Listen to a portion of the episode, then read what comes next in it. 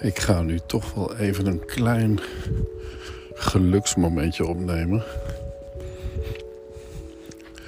Want ik loop nu langs de Berkel.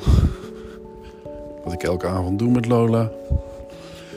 En uh, ik heb de Peak Design Travel Tripod um, diagonaal om mijn uh, schouderborst uh, geslagen. Met naar beneden hangend de Leica Q2. En ik voel, het is net of ik niks voel. Zo licht. Wat heerlijk. Oh, dat is echt heerlijk. Ik kan hem meteen gewoon pakken. Ik kan hem meteen uitklappen. Vastzetten. Binnen 20 seconden. En dan uh, foto's maken met 5 seconden sluitertijd. Keurig.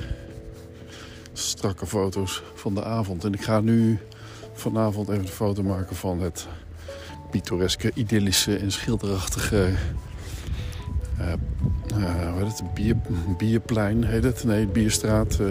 Dus het grote plein. Of plein. Oh, nee, grote markt zou ik wel zeggen. Plein heet het dan. De grote markt van Lochem. Dus dat lijkt wel leuk om te doen even met mijn uh, en mijn piekdesign eronder. Of misschien nu ben ik bij, de gemeente, bij het gemeentehuis.